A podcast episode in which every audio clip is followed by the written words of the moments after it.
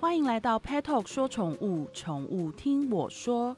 我是最爱毛小孩，也最爱跟兽医师聊天的主持人 Tiffany。成为兽医师是许多人的志向之一，一直到现在，我身边都还有很多年轻的朋友，像高中生啊，甚至更小的国中小学生，他们都希望长大之后能够成为一位兽医师，因为帮助到小动物的心情，其实真的是一种很有很有成就感，然后也非常非常满足的一种感觉。要成为一位兽医师，你除了呃，当然最快的就是到动物医院去上班啊，可是很多的兽医师心里面也都有自己开。开业的一个这样子的目标，所以我们今天就要来聊一聊开业，其实就是创业了。那在创业，我们都知道会有很多很辛苦的过程。那在这个过程当中，我们会经历些什么呢？今天我们就邀请到我们刚刚才掉入苦海，刚刚加入创业一族，自己开了自己的第一间动物医院的小布动物医院吴乃胜院长，来跟大家分享一下他在筹备他的动物医院，还有他在开业创业的这整个心路历程。欢迎吴院长。哎，Tiffany 你好，以及现在正在收听的毛爸妈各位家长，大家好，我是吴乃胜兽医师，现在现在是小布动物医院的院长，大家好。吴医师，到底是我们都知道创业很辛苦，所以到底是什么让你决定加入这个这么辛苦的行列？嗯，原则因为目前其实我工作到现在，其实也已经大概十二年了。那在这过程当中，其实我们会一直看到许多生病的小朋友，那会有各种的状况。有些时候他们可能会因为经济上面的考量啊，或者一些现实上面的考量，那最后可能做出了一些。呃，后来回想的时候会遗憾的决策。嗯，我希望可以提供出正确专业的知识，那在这些关键的时刻的时候，让各位家长可以为自己的毛小孩做出最好的决定，来达到呃动物可以得到最好的医疗。所以我希望我们可以提供最正确专业的知识，让各位家长在动物在面临到这些比较呃需要抉择的时候，可以做出正确的判断与决定，来让动物得到最好的医疗跟福祉。哦，对，其实我们 Petalk 这几年接到好多好多的案例，有的时候我听到这些案例的时候，我心里真的是很气，然后又很想哭。可是这是现实的问题，就是呃，我们其实之前也聊过，就是关于动物医院收费。可是其实像我自己，因为很多兽医师朋友，那很多自己开业，然后我们也走访过很多兽医院。其实我真的觉得开一家动物医院，那真的有很多很多无数个成本。然后其实。我都觉得，所以我那时候一开始我才会讲说，就是欢迎吴院长跳入了这个苦海，因为我觉得经营一间兽医院真的不容易耶，因为每一滴每一点都是你自己要去投资的。那你现在才刚经历这一切，你的感想是什么？嗯，对，我想跟之前最大的不一样的事情，就是因为这间医院是要符合我做出符合我自己心目中的医疗。对，那。过往，因为我待的医院其实已经是比较大型、比较厚重，所以我对于医疗的要求相对来说会比较高一些。嗯，所以很多时候我们的设备，我会希望是是不要用到一些比较呃基本款的。我会希望要求他们，不管是例如说像影像系统，那我要求就是画面要清新、要准确。对，所以相对来说成本其实就会高很多了。以超音波为例，一般的外面一些黑白的超音波，可能呃。十万甚至搞不好五位数，其实就可以买到了。但是我，呃，我的超音波其实它已经算是相对来说比较好一点的机种，即使还没有到最顶级，但其实那个价钱也都已经是七位数以上了。对对，所以这个东西其实无形中当然会对我有非常大的成本上面的压力。对对吧？那包含例如说像血检，我们也会要求就是这机器它的数值一定要准确，这样我们才能做出最正确的判断。对，所以其实开一家动物医院，就是这些设备都是要自己投资，都没有那种什么大型租赁，呃，各种设备仪器的的那种系统，可以让你们去减轻创业负担，也都没有嘛，对不对？没有，其实有这种公司，但是因为兽医的市场太小，所以他们对于兽医的提出的方案相对来说比较不友善一些些，那个。压力可能会更大。对，我记得就是小布动物医院二月才刚开，然后那时候我有去参观，然后我就觉得哇，好惊艳哦，因为我觉得你们真的。里面就是看起来就是很舒服，然后跟我们有大概了解了一下你各种设备仪器的规格。其实我那时候看完你的设备，因为我也毕竟跟很多动物医院都有合作。那我看完你的设备之后，其实我真的心里第一个就在想说：哇塞，你真的是花重本去投资。可是为了小动物的福利，就是没有话说，就是必须的，对不对？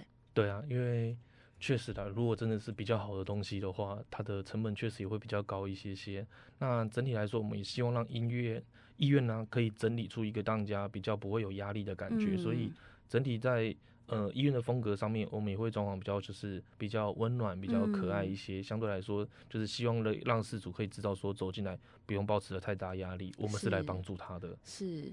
对，那其实我觉得，呃，回到我们刚刚讲，一个兽医师，他除了你说好自己开业的这些硬体设备成本啊、人事啊、管理啊、管销等等成本，我觉得最大成本其实不在这里，因为，呃，据我了解，兽医系短短的五六年，那在这五六年的时间，其实兽医师他要学到很多很多，就是照顾这么多种不同动物的知识，其实是不太可能的。那我知道有很大一块最大投资就是在于，就是毕业。之后，你持续的去进修去做这些课程，那其实也都是自费的，对不对？嗯，对啊。以往我们在学校的时候，五六呃五六年的时间，其实包含像基础的课程，就是在大学一些必修的课程之外，我们能够上到跟临床应用上面一些有关系的课，相对来说时间会比较少。所以很多时候，其实刚毕业的。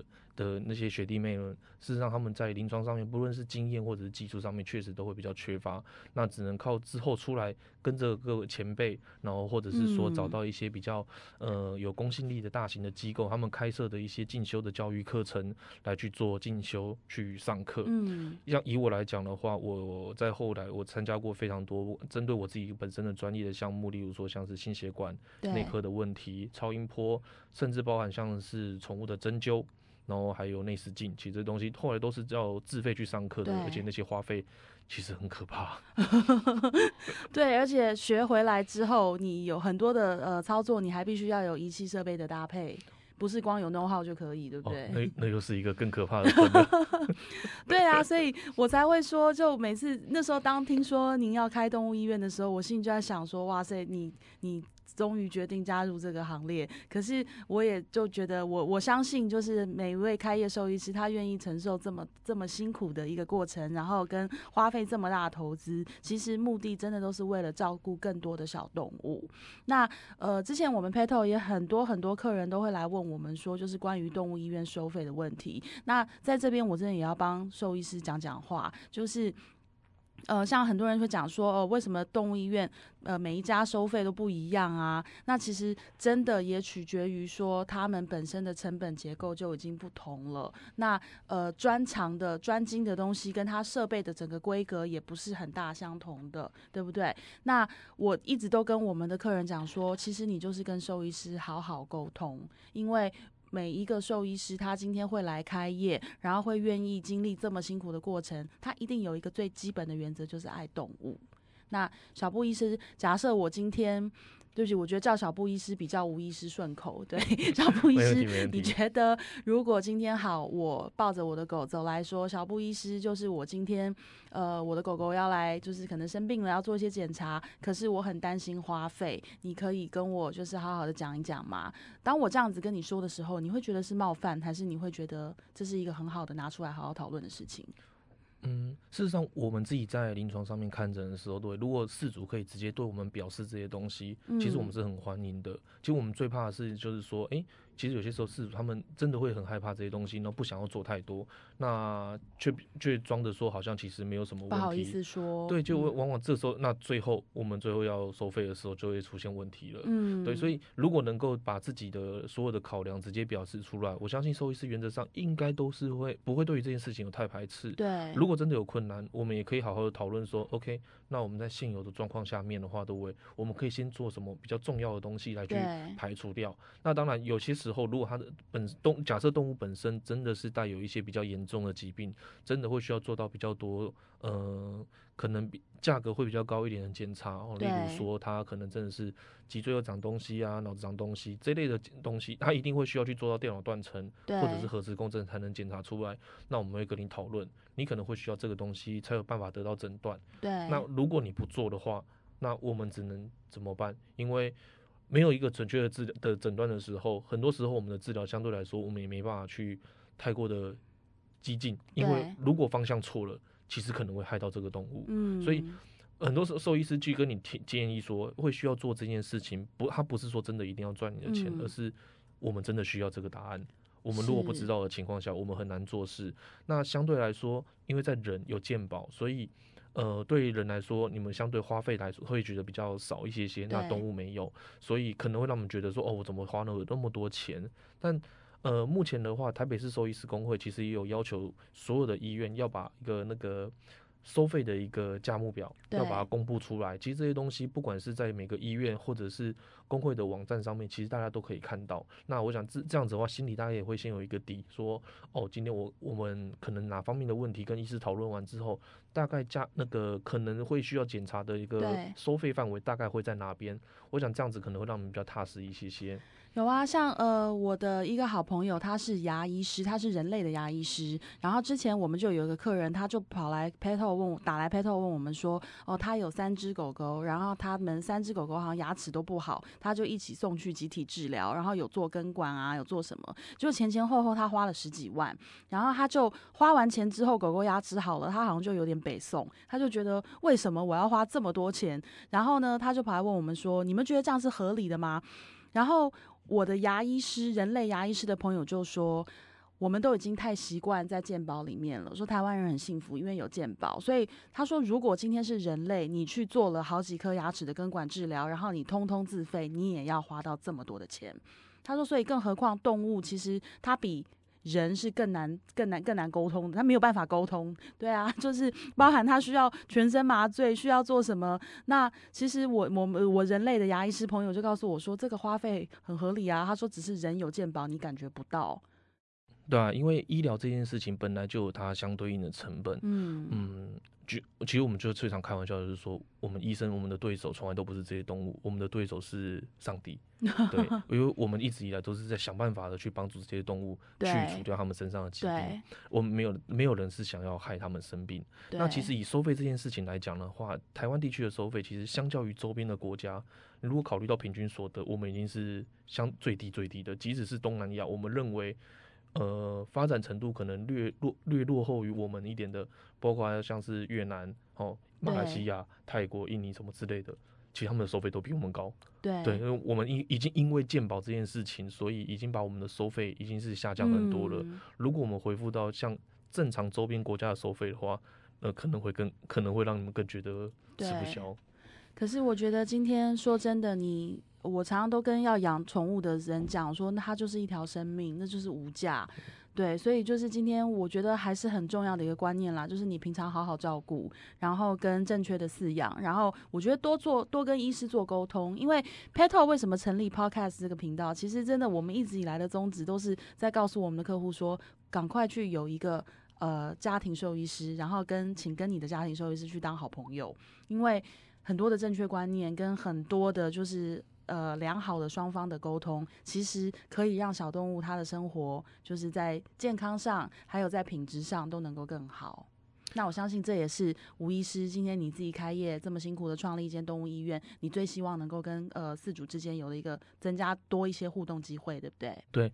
我想刚 Tiffany 有提到一件很重要的事情，就是跟医生有良好的互动，这就是我们在讲的医病关系。对，在有好的医病关系的情况下，我相信医生绝对不会吝啬于去分享他所学、他的知识，去跟你好好的讨论。那这个时候，你的动物才能得到最大的福利。所以，真的不要把医生当做敌人。我们其实大家来都是为了要帮助你的小动物的。我们所，我们每个人为今天会踏入这个行业，我们最开始其实都是因为我们是爱动物的。对。对，所以然后我觉得，其实，在选择动物医院上啊，其实我们之前有讲过，就是除了离家近啊，然后跟呃他的整个设备的状况啊，还有就是跟医师跟医师的沟通是不是能够很顺畅的？我觉得这些都很重要。但是我真的也想要再跟大家讲，就是一个兽医师他开一间动物医院，他其实必须经营，必须管理。我们更不要讲那个筹备期间到底花了多少钱，倾家荡产，然后跟后面就是还会遇到就是呃要要跟无数的就是饲主沟通。我觉得这些都是。呃，应该怎么讲？甜蜜的负荷吗？对不对？因为你就是想要照顾小动物，这个负荷有点重啊。对啊，但是的最终还是为了希望可以提供一个动物那一个符合我心中的医疗啦，所以这些东西还是该投入的啦。有啊，我在过年期间，我从你们小布动物医院的 FB 上看到你们都没有休息耶，一直在处理各种的急诊。哦，对啊，因为过年期间的时候，那时候真的很。因为动物生病不会因为过年就放假，哦，那些他们真不会。我记得那时候好像是初二吧，那天因为我们我们原本过年我们只营业到五点而已，也就是时间比较特别。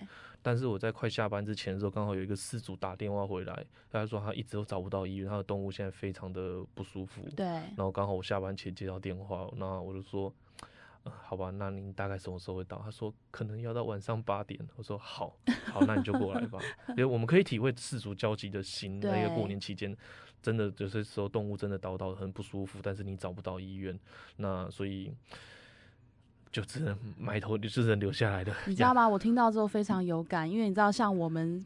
Petal 这样的小公司，我常常开玩笑，员工最大就是老板最小，因为那个老板是所有请假员工的职务代理人，然后就是基于劳基法，员工请假你还不能不准，那他请假事情没人做怎么办？老板做，然后最后就是你知道员工都那个下班了，因为劳基法嘛，然后那个老板自己加班到十二点，然后还要处理那个员工没有出完的报价单。我现在刚好借机发泄一下，complain 一下，然后我其实那时候看到就是 FB，然后你一直在就是加。班，然后就像你刚刚讲的，下班前接到电话了，怎么办？等啊。那其实那种心情真的完完全全就是一个就是创业人的心情，然后就是人家不做的我做，人家不接的我接，因为我是院长。对啊，我们我们不是用劳基法，没有这种东西，我们凭的是一颗热情的心，对啊，跟过人的体力。有啊，那时候就看到你跟陈医师，然后你们两个一直就是轮流接棒的，一直在加班，真的都很想送 B 群过去给你们。有有有，我们我们有一些事主有还拿基金过来给我们，说希望我们不要混，不要病倒。对啊，就是其实我觉得一切都是出自于真的就是你你想要把这些事情都做好，希望动物健康的这种心情。对啊。对，所以呃，在这边我们也要跟就是想要创业、想要自己开业的动物医师、兽兽医师喊话，就是如果你想要创业，可能真的自己要先好好想一想，然后规划一下，就是你接下来要做的呃方向是什么。可是无论如何，就是莫忘初衷，对不对？对啊，莫忘当初就是想要照顾小动物的那个心。没错，因为开业真的跟单纯的当医生不一样，嗯，那到后面真的会有很多焦头烂额的事情。那在这时候，真的不能忘记你最开始是为了什么进入这个行业。那我也要跟四主喊话，就是真的不要一天到晚怀疑兽医师他们什么赚很多钱暴利呀，他们就是用那个生命 跟换来的，对，就是真的是用时间跟体力，然后跟无比的热情换来，就是希望四主大家就是跟兽医师之间，我们就是都能够都互相有些多一点的信任，就是大家都能够理解说，我们今天做任何事情，我们都是呃希望小动物好，只是。有不同的时空背景，有不同的成本结构，跟大家有不同的压力。那我觉得就是好好沟通，就像呃吴院长刚刚讲的，有什么问题或者有什么困难，就是跟兽医师明明白白的好好沟通，然后我们一起把呃这个事情做好，然后让生命更健康更好，对不对？对，当然当然，我们很欢迎事主跟我们讨论。对，那小布动物医院在哪里？嗯，我们跟大家工商服务介绍一下。我们的位置的话，在南港区永吉路五百四十八号。那其实我们附近就在后山皮捷运站旁边，很方便。开车过来，我们附近也有停车场，其实蛮方便的。对，而且你们那个动物医院长得好可爱，好像一个很文青的咖啡厅 感觉很舒服。对，那个陈医师对美感有还蛮厉害的。然后收费高贵不贵？不会不会不会，相对来说应该。会让人家觉得，嗯，应该不会到太大的压力啦。对，嗯，有啊，我就是那个，我想说，我的我今天家里面现在也来了一只三个多月的小幼犬嘛，我想说再来要带去小布动物医院做检查，因为我觉得那边环境是真的很舒服，就是很安心啦，你不会觉得好像走到那边去就感觉好像那个怎么办，然后接下来就是要生病了的那种感觉，不会有压力题，。欢迎欢迎欢迎。好啊，那今天谢谢吴院长跟我们分享这么多，然后我们也希望就是呃要创业的兽医师，或者是说呃我们想要更了解兽医师生活的朋友，都能够呃从今天这一集得到你们想要的一些资讯，还有就是我们一起有一种心有戚戚焉，互相支持、互相加油打气的感觉，好吗？呃，Petal Podcast，我们下周再见，我是 Tiffany，我是吴乃胜兽医师，拜拜，拜拜。